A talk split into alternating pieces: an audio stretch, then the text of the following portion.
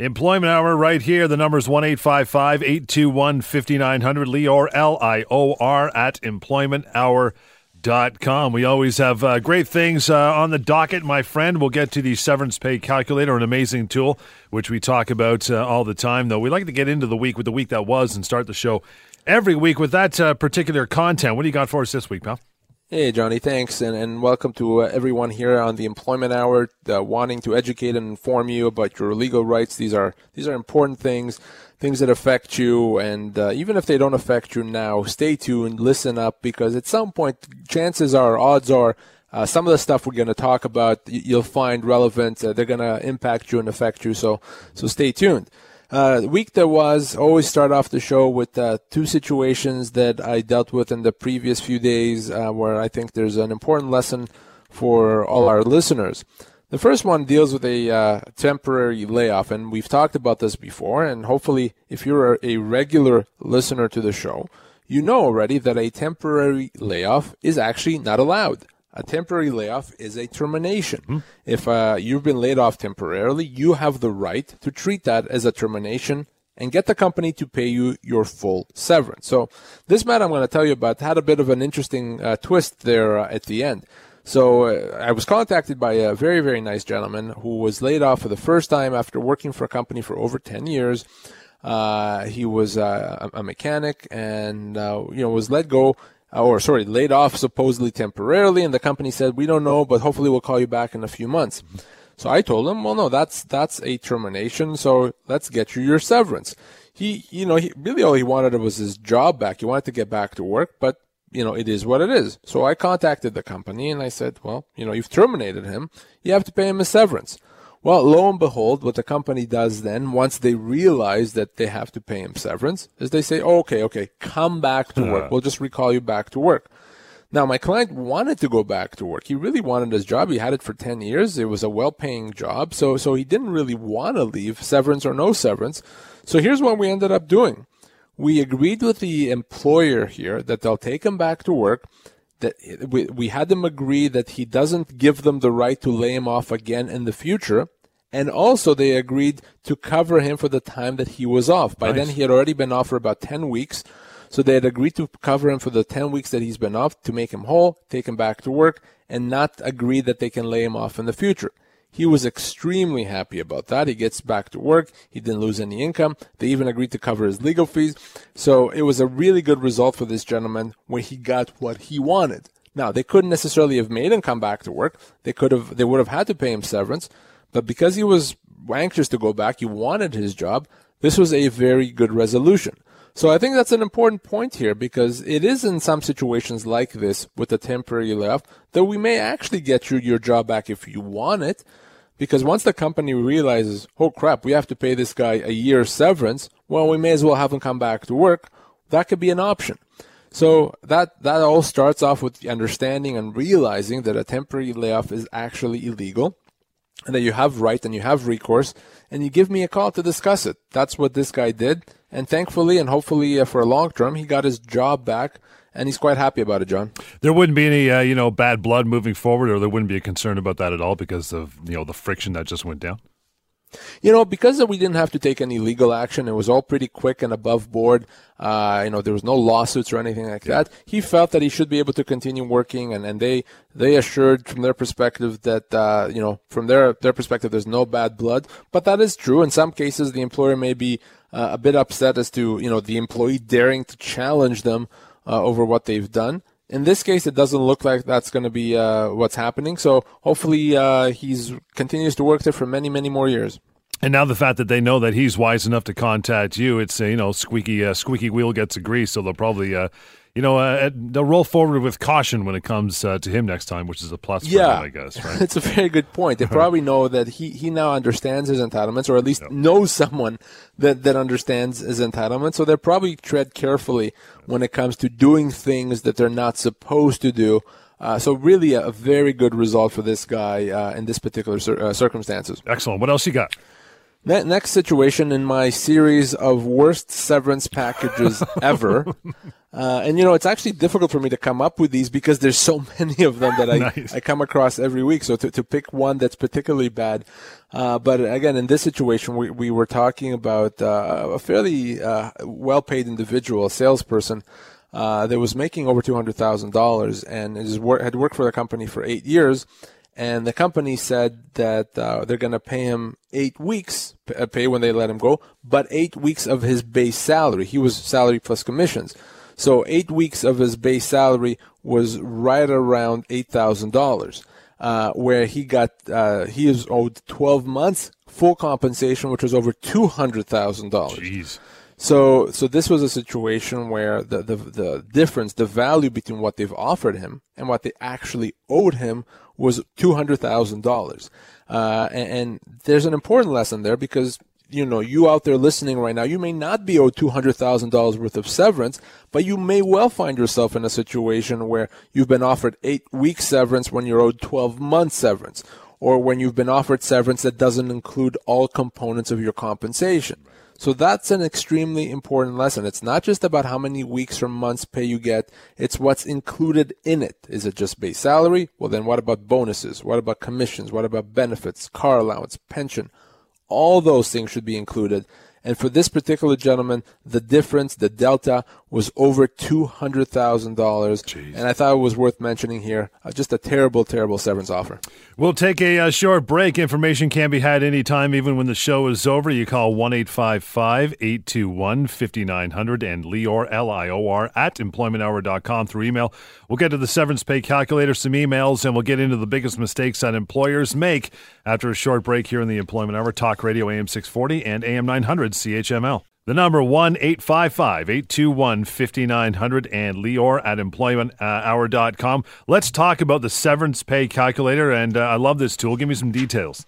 Yeah, Johnny, and, and thank you. And you know, the reason we always talk about it because we always have new listeners on the show, and it's so important to mention. It's so important for people to know. Uh, about it. So we start off with the, the address. Where do you find the calculator? Well, you simply go to severancepaycalculator.com or there's a severance pay app which you can download for your smartphone. Uh, and that's it. That's then you're armed with that information. You have access to find out at any time how much severance you're owed. Whether you just lost your job, maybe you lost your job a while ago, or maybe you're worried about losing your job in the future, and you want to know what would I be owed? How much would I get? Well, severancepaycalculator.com, and you input three things: your age, your position, and the length of your employment and you find out exactly how much you're owed. That's all it is. It's so simple. It's it's it's anonymous. Your information is not accessed by anyone. It's strictly there for your information. Uh, make that uh, the the first place you go to. Uh, I can't tell you how many times people use it and they're shocked. And try it right now if you don't believe me. You may be happily employed. You're not even thinking about losing your job, but think in your mind what you think you'd be owed if you lost your job today and then keep that in mind and then use the severance calculator yeah. and see what that says.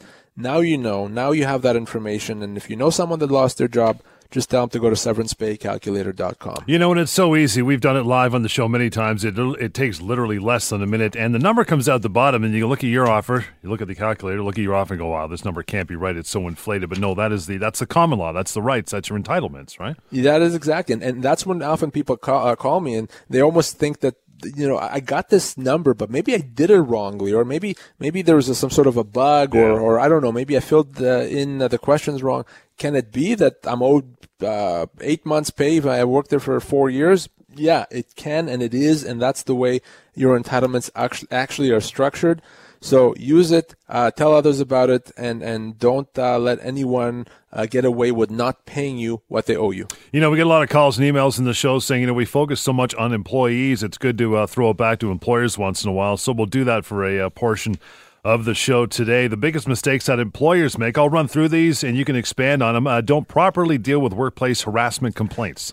Yeah, Johnny, and and you know we, we do want to educate both employees and employers. We want to tell people best practices, advise people of rights and obligations, and you know a lot of times employers get into trouble because they don't know certain things or or they make certain assumptions or they simply don't deal with things the way they should deal with. So I'm going to talk uh, over the next couple segments. We're going to talk about a few of those big ones, a few of those matters that get employers into trouble uh, and, and uh, create uh, create problems for them. And the first one you just mentioned, it is a big one, and it gets bigger all the time as people become more aware of their rights.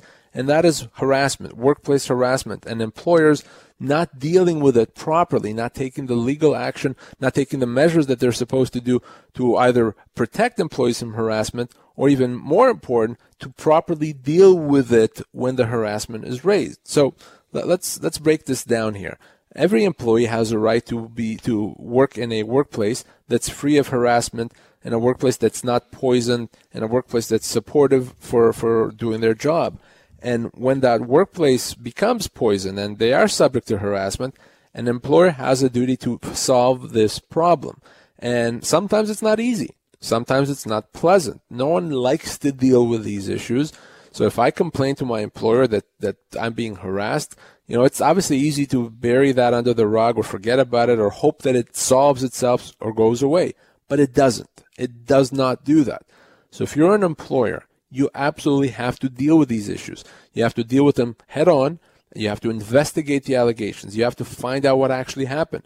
If it's complicated, if there's a lot of people involved, it may mean you have to bring an outsider to investigate. That there's those that specialize in investigating these harassment uh, situations in the workplace. Get to the bottom of it. Find out what actually happened and then take measures to prevent it from happening again. That may be as simple as talking to someone and telling them what's expected of them, uh, or it could be having to let someone go because they're clearly not fit to continue working there, or anything in between. You know, it could be training, there could be other disciplinary measures, but you have to fix the problem. And why is it so important? What can happen if you don't? Well, number one, you could face yourself with a constructive dismissal claim. You could face your, uh, you could be faced with a human rights claim. You also can end up having employees that go off on a disability because the harassment impacted them so much, and then now on their medical leave indefinitely. That's going to impact your workplace, impact your productivity, uh, impact your bottom line. So as an employer, one of the most important things you can do is if you become aware of a harassment situation, deal with it, review it, investigate, take measures. And if you're an employee that's subject to harassment, you don't have to take it. You don't, you don't have to suffer quietly. Talk to your employer, have them deal with it. And if they don't deal with it, if they can't deal with it, you give me a call and we, we, we deal with this by way of legal means Harassment is something that should be unacceptable in the workplace job. I mean, yeah. How many times have you had a phone call from an employee saying, you know, I told my boss, and they're just like, ah, you know what? It's a bunch of guys. Just suck it up. You'll be fine. Yeah, it, that's unacceptable. You know, maybe back uh, in the '60s that was acceptable. You know, boys will be good boys, and let's yeah. just uh, light up another c- uh, cigar.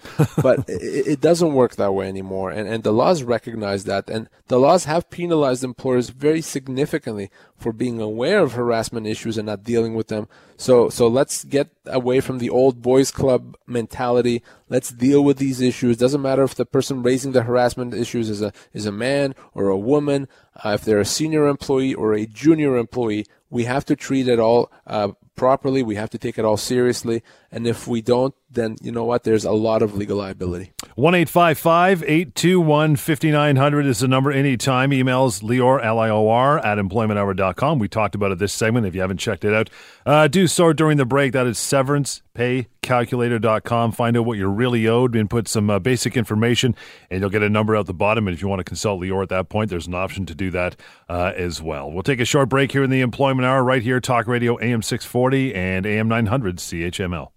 1 821 5900 is that number anytime. Lior at employmenthour.com and severancepaycalculator.com to find out what your severance offer should really be because we can almost guarantee it's going to be uh, lacking big time. We're talking about the biggest mistakes that employers make. Number two on our list as we uh, go down here uh, have employees sign employment agreements after after they start working. Yeah, and, and usually employers when they when they have an employee sign an employment agreement, they understand that that's an important document and, and they understand that we want to have employees sign an employment agreement because there are terms there that are good for the employer. And if I have my employer advisor hat on, I'm going to say, yeah, if you're an employer, one of the most important things you can do to protect your business from liability and to give yourself flexibility to do the things that you want to do is to have an employee sign an employment agreement. So someone may listen to us and say, okay, great. I'm going to go tomorrow and have all my employees sign employment agreements and life is good. Well, not so fast. Uh, for an employment agreement to be enforceable, it has to actually usually be signed before the employee starts working. If you have the employment agreement signed after employment starts, it's not enforceable. And that's where a lot of employers get into trouble by having existing employees sign employment agreements or have the employee sign that after they start working. And then they realize, holy cow, this whole time this agreement was actually not enforceable. Why is that the case? Well, the reason why an employment agreement has to be signed before is in order for it to be enforceable, the employee has to get something in return for mm-hmm. signing. So if you sign it before you start working, well, what happens there? You get something in return for signing, right? You get the job. You sign the agreement, you got the job, so there's this give and take. If you already have the job and then you sign the agreement, well, you're not getting anything in return for signing. You already have the job, you're continuing to work, so nothing has changed.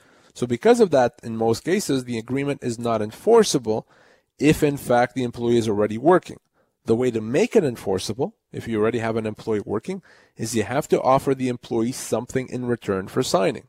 It can be a one-time signing bonus. It could be a pay increase, a promotion, extra vacation, whatever. Something that they wouldn't otherwise be entitled to have in return for signing. So if you want to have an employment agreement that's enforceable, if you're an employer, you have to have the employee either sign it before they start working or give them something in return so many employers don't bother with that, and having someone sign an agreement a day after they start working is not good enough.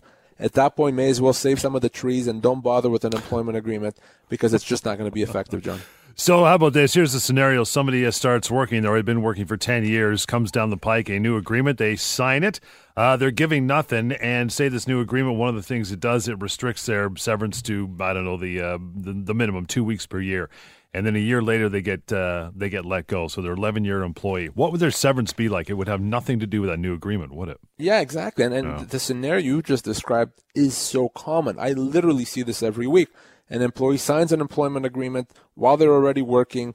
Then down the road they lose their job, and the employer says, "Well, you know that agreement that you signed a year ago or two years ago. That agreement limits your severance, and now." that we let you go, we don't have to pay you your full severance. We can only pay you a small fraction because of that agreement that you signed. Well, guess what? As you've just said, if that employee did not get anything in return for signing that agreement, they were already working, then that agreement is not worth the paper it's written on, and it certainly does not limit the person's severance entitlements. So that's so important for everyone to understand. If you, in fact, uh, are concerned about whether an agreement is enforceable, if it does limit your entitlements, give me a call. Let's discuss it. In many cases, such as the one that we've just talked about right now, it does not actually limit the person's entitlements. 1 821 5900 is the number Lior just mentioned. Uh, we're talking about the biggest mistakes that employers make. Here's another beauty uh, discipline or terminate a pregnant employee. Yeah, uh-huh. wow, John, and and you know, I I really shouldn't even have this on the list anymore yeah. because people should know better. This is not me saying, "Oh, I didn't really know this. let me write it down." I shouldn't be disciplining or terminating an, a, a pregnant employee. This should go without saying. But guess what, John? There's a reason why it's still on the list. Is because I still see it every week. Uh, it, it apparently doesn't go without saying you don't mess with mama, as you say. The t-shirts are coming. The yeah, t-shirts, t-shirts are, coming. are coming. Bumper stickers, a whole line. Uh, trademark John Scholes. Uh, no, I mean we, we, can't really do that because the law provides such protections. It's almost like there's a, this protective cocoon around anyone that's that's pregnant, anyone that's a, a maternity leave or parental leave. Same uh, thing applies to fathers, of course. Uh, you shouldn't be disciplining them. You shouldn't be terminating them. Now, you still have to run your business. If you can show that the termination had absolutely nothing to do with the pregnancy or the discipline had absolutely nothing to do, okay, fine. But that's going to be very, very difficult to do. There's almost an assumption there that if you're, uh, you know, you find that someone is uh, pregnant and the next week now they're being suspended because they did something wrong, it almost there's an assumption that, that it's tied to the pregnancy, that you're suspending them because they're pregnant. You don't want to have that fight. So if you can avoid it, I would avoid doing anything like that with a, an employee on maternity leave, an employee that's pregnant, parental leave, any of that. Just don't mess with it. Distance yourself from the pregnancy. Once that's over and the person's back, then you can think about how to manage the person in the best way possible. Uh, it's just the most important advice I can give employers. Don't go there. Don't fall into that black hole. It's huge liabil- liability all around. The things we're talking about uh, this segment, the biggest mistakes that employers make. We'll take a short break into a few more. If you're an employer, this whole show, a lot of the show is for you. So we hope you're taking notes. In the meantime, the number is 1 821 5900. Lior at employmenthour.com through email. And you can go to severancepaycalculator.com if you're an employee or an employer and find out what your severance package should really, really be worth and the entitlements you have uh, waiting for you if that package is right in front of you right now. We'll take a short break. The Employment Hour, Talk Radio, AM 640 and AM 900 CHML. 1 821 5900 is the number. Lior at employmenthour.com through some email. And uh, severancepaycalculator.com. You'll want to find out what your severance offer should be, your full entitlements. Use that app. Takes about 30 seconds to run through it and get the number at the end, which will be both shocking and absolutely uh, correct. We're talking about the biggest, biggest mistakes that employers make. Uh, they don't accommodate employees' medical limitations. Another bad one. Yeah, and, and another bad one, and another one that really should go without saying. If you have an employee that comes to you and says, "Here's my doctor's note. Here's what my limitations are. You know, I can't lift more than 50 pounds, or I don't know, I can't stand for more than five hours. Whatever it is." You as the employer have a very, very strict legal duty to do everything possible to provide that accommodation, to, to provide that help, to allow the employee to come back to work on some sort of a accommodated basis. You cannot say, well, no, too bad. Your job is this, and unless you can do your job 100%, I'm not going to take you back. It doesn't work that way. You have to accommodate, and you have to accommodate even if it's not easy. It's not enough to say, well, yeah, I could, but it's going to be a bit of a pain, so I'm not going to do it. it doesn't work that way. The, the legal test, the legal description of this is you have to accommodate to the point of undue hardship. What that means is you have to accommodate only up to a point where it becomes completely crazy, completely unreasonable. But it's it. There's a lot, you know, a lot of space between you know easy and completely unreasonable. So the general rule is you have to do everything possible to, to provide that accommodation to help the person. Uh, and that may mean a few things. It may mean changing their hours, changing their duties, allowing them to do a different position, even potentially having someone help them do parts of the job. So if a part of my job is I have to lift these heavy boxes, I can do the other parts, but I can't lift the heavy boxes. Well, maybe you find someone to help me with the lifting of the boxes so I can do the other parts of my job. Uh, there's really no limit to the potential uh, accommodation that could be uh, that, that, an employee may have a right to get. Now, what's important here is is it's not enough for the employee to say, "Hey, employer, this is what I need" or "This is what I want." That has to come from a doctor. A doctor is the only one that, that can describe what the limitations are. Now, a doctor can't necessarily say, here's the accommodation. The doctor should simply say, this is what the limitations are. This person can't stand for more than five hours or can't lift more than 50 pounds. Then it's up for you, the employer, to make arrangements to find something that fits those limitations, those restrictions. Way too many employers, John, that I see mm-hmm. don't want to do that because it's not easy, right? It's it's it's uncomfortable, uh, and it makes life more difficult. Uh, but that's not an excuse. Our human rights laws mandate that that happens, and if you refuse to do that, if you ref- uh, refuse to provide proper accommodation, again, not only could you be found to have constructively dismissed the employee, you're also in breach of the human rights legislation. There could be a lot of liability there. So remember, you have to accommodate an employee's medical condition, medical limitations, as long as it's supported by a doctor. 1 821 5900 is the number you need to get a hold of Lior anytime. Talking about the biggest mistakes that employers make, offering inadequate severance. This has got to be number one of all time. Well, yeah, right? and, and, you know it, it is. It, it's certainly the most common. Yeah. I, this is the big one. This is the one that I see every single day, uh, dozens of time a day, literally dozens of time a day. People call us losing their job, and their employers offering them pennies on the dollar. Now, those employers usually that offer pennies on the dollar fall into one of two uh, of two categories.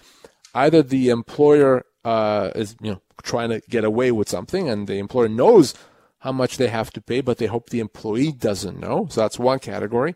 The other category is, is employers that legitimately don't know or don't appreciate how much they have to pay. The employer may believe that they only owe this person two weeks' pay or two weeks severance when in fact they owe them six months severance. Either way, you know, it's no excuse. An employer should educate itself as to how much they owe An employer should be informed, just like an employee should be educated with respect to their legal entitlements. An employer should be educated with respect to its, to its own legal obligation. So an employer can also use the severance pay calculator. There's an employer mode there, works just the same, outlines the for the employer how much they have to pay, and gives them some other tips and advice. Uh, you can use an employment agreement if you're an employer to, to cap liability and, and stipulate how much you'd have to pay. Ignorance is no excuse. Uh, so, and, and, if you do offer someone inadequate severance, you may find yourself faced with a wrongful dismissal claim. An employee may start legal action for wrongful dismissal because you didn't know any better. You didn't know how much money you paid them. So let's avoid that. Let's understand how much you have to pay. Use the severance calculator. Call me for advice. Call someone for advice if you don't want to call me. Uh, and, and, don't fall in the trap of believing that it's a week's pay for every year. Yeah. Uh, it's it's an invitation for a wrongful dismissal claim. The number one eight five five eight two one fifty nine hundred and uh, Lior at employmenthour.com if you want to email him after the show as well. Severancepaycalculator.com, a tool that we just referred to, and finding out the correct number for your severance offer. That is right there. It's been up and running for about two or three years. Literally hundreds of thousands of folks have used it with much success. You should try it out for yourself. It'll take about uh, 30 seconds, and we'll be back uh, in a little more uh, time than that as we take a short break here in the Employment Hour on AM 640 and AM 900 CHML. 1 821 5900 and Lior at employmenthour.com. The conversation uh, so far has been about the biggest mistakes that employers make. Our next one down the list, pal, is uh, don't pay overtime when they should. Yeah, and, and this in a way is similar to uh, to what we talked about previously. And employers that, that don't pay overtime when they should usually fall into two categories. Either the employer hopes that it can get away with it, that, that the employee may not know that overtime is owed, or the employer itself may not realize that overtime is paid. There's this almost misconception out there that overtime should only be paid to hourly people or, or that uh, overtime has to be approved. None of that is actually true. So, so for employers listening, so, and for employees listening, to avoid any trouble, here's how it works with overtime. Usually, overtime is paid to any employee that works more than 44 hours a week. It doesn't matter if that employee is an hourly employee or a salary employee. An employee that's on a fixed salary that still still gets overtime if they work more than 44 hours a week.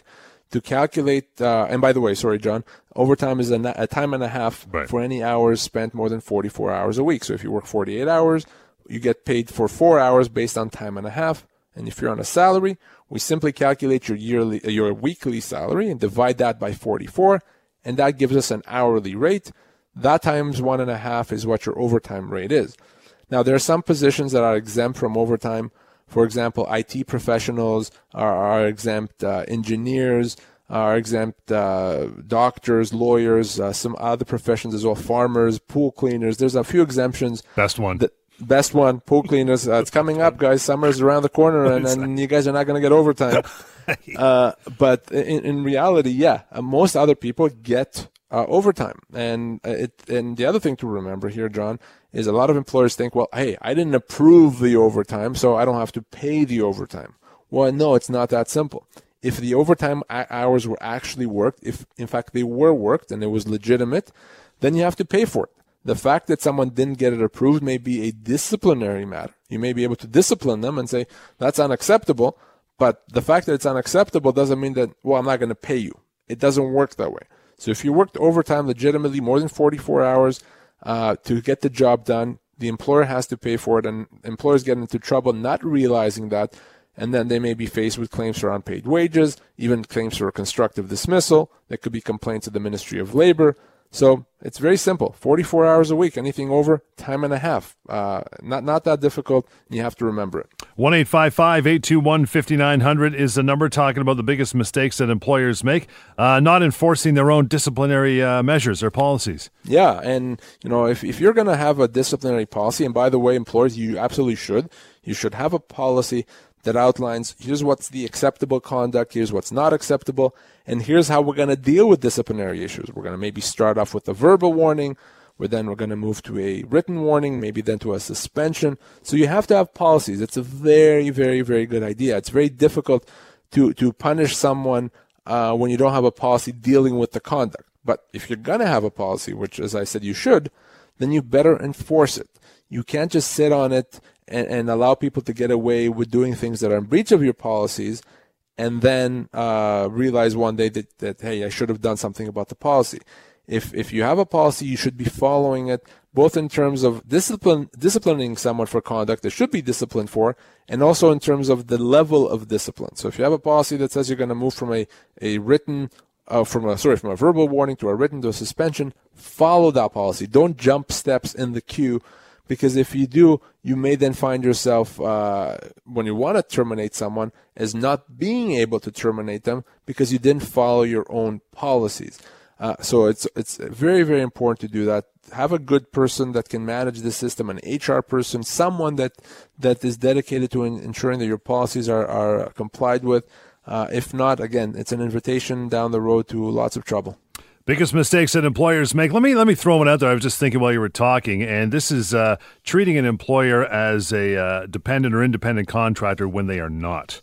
Man, yeah, I mean, right. we, have done sh- entire shows just on this topic, Johnny, and, and you know this uh, issue came to light recently with the Uber case that I'm involved in, uh, where uh, you know we've started a claim against Uber saying that their their drivers are really employees and not independent contractors, but Uber aside, this issue is so, so, so common where employers hire people as quote unquote independent contractors because it's simpler, because it's cheaper, because you don't have to comply with pesky things such as employment laws.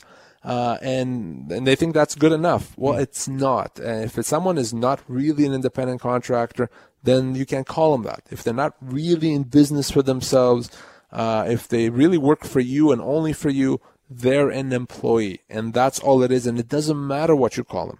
It doesn't matter what they signed. It doesn't matter that you're not withholding taxes or that they're charging you hst none of that actually matters. So uh, and, and then the liability there is significant because at some point cra may look at this and say wait a second this person should have been considered an employee and you employer should have been deducting taxes and remitting taxes to the government. You didn't do that so we're going to fine you. We're going to penalize you or you may want to let the person go because it's not working out, thinking, I don't have to pay any severance because they're not an employee. And then realize, well, wait a second, I have to pay them lots of severance because they really are an employee in the eyes of the law. So these things happen all the time. Very common mistake employers make. Very common mistake everyone makes, thinking that it's easy to just say someone is an employee, or sorry, someone is not an employee, and that the law would just say, well, if you say he's not, then it must be that he's not. It doesn't work that way. The law always looks at substance over form. And if eh, eh, I'll conclude this by saying, John, if you're now working as an independent contractor and you just lost your job, give me a call. I'm going to give you extremely high odds that you're owed severance, that the law would recognize you as something other than an independent contractor, and you, you're owed severance. We'll take a short break, uh, bounce over to your summary, uh, your emails as soon as we come back. The number is 1 821 5900 and Lior, L I O R, at employmenthour.com. Employment Hour continues. Talk Radio, AM 640 and AM 900 CHML. The number 1 821 5900 and Lior, L I O R, at employmenthour.com is the email. We'll get to uh, get to some of those emails right now. We'll bounce over to Nicole. Says uh, my employer fired me for theft, which I didn't do. The employer also refused to give any proof. What can I do? Well, you know, I'm not concerned about proving. I'm concerned about whether the person actually did it. If you stole, then obviously that's the the worst thing you can do when it comes to an, an employment relationship. That's the you know the unforgivable sin, if you will. So you can be let go. On the other hand, to be accused of stealing when you didn't do it, well, then that's just equally as bad. No one should be accused of, of something as serious as theft, as stealing, if uh, their employer doesn't really have the goods on them. So if you've been let go and you because you, the employer says you stole, well, that's a wrongful dismissal. Of course, it's a wrongful dismissal, and in fact, because that's a very harsh way to deal with someone, accusing them of stealing when there's really nothing on them, uh, then the employer may have to pay you additional compensation, some other damages, just because of the harsh treatment.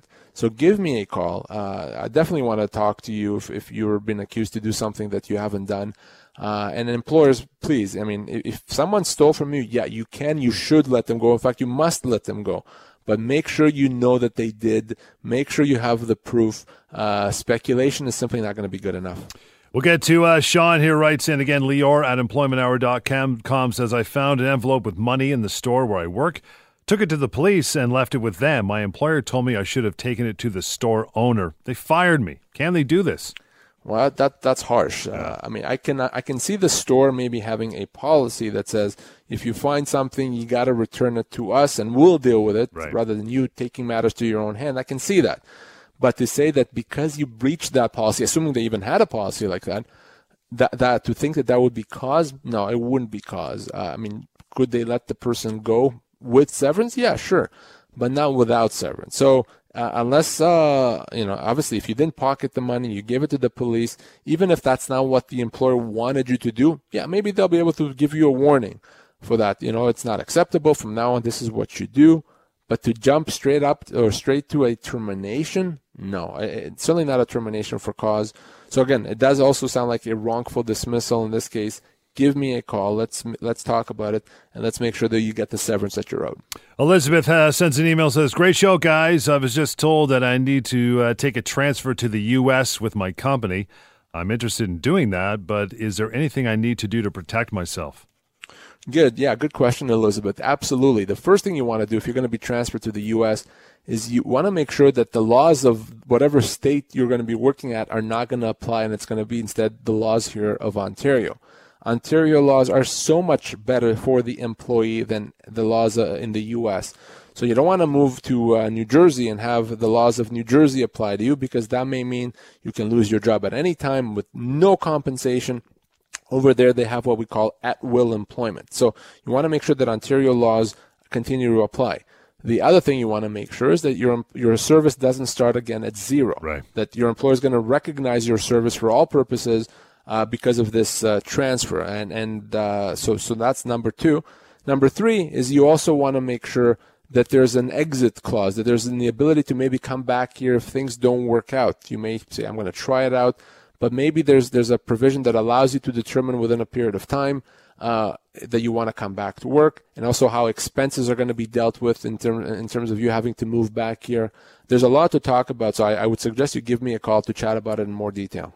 So, uh, you, you, what did you refer to the uh, the uh, U.S. the work down there? What you Yeah, call that? it's what we call at will employment. What does that mean? there. Now, essentially, that means that uh, you, you're working for us as long as we want you to work for us, and if we want to let you go for whatever reason, we could do so. No notice, no severance. Uh, it, it's it's it's it's uh, something that's completely foreign here in Canada. Does not exist. An employer here cannot do that. We have really, really good severance laws here. So for, for Elizabeth, if she's going to move to New Jersey, uh, you know, she doesn't want to be in a situation here where, let's say, she's worked for 10 years and she gets moved to Jersey, and then a month later she's let go, and because the laws of New Jersey apply, she gets nothing. Whereas if she was in Ontario, she could get a year's pay. So it's very important for anyone that's being transferred is to not have U.S. laws apply to you. Well, I got about a minute left here. Take us down the uh, the road one more time with two things: terminationquestions.com and severance pay calculator. Would you? Yeah, so as I said, a severance calculator, severancepaycalculator.com. First place you go to if you lose your job. Simple to simply find out if uh, the severance that you've been offered is adequate, or if, uh, or if just to find out how much severance you should be getting. Now, you may have a more involved questions. You may have other issues. Maybe you're dealing with a human rights matter, a harassment matter. Maybe your employer is not being cooperative when you're on a disability leave. Well, you go to terminationquestions.com and you ask your question there. Again, anonymous. You don't have to put your name. And I'll respond, or one of my colleagues will respond usually within a few minutes. There's also a huge database there of questions that have already been answered. Uh, it's a, a very easy way to ask your question without having to worry about uh, speaking with someone or having a consultation or making an appointment. You can always go to terminationquestions.com. Till next week, uh, my friend, and everyone else, the number is 1 855 821 5900. And as Lior just mentioned, severancepaycalculator.com. Keep that on your, your uh, mobile device at all times and check out anytime you see what your actual severance offer should be. Dollar wise, it'll tell you right there. Till next time, the Employment Hour, AM 640, right here, and AM 900 CHML.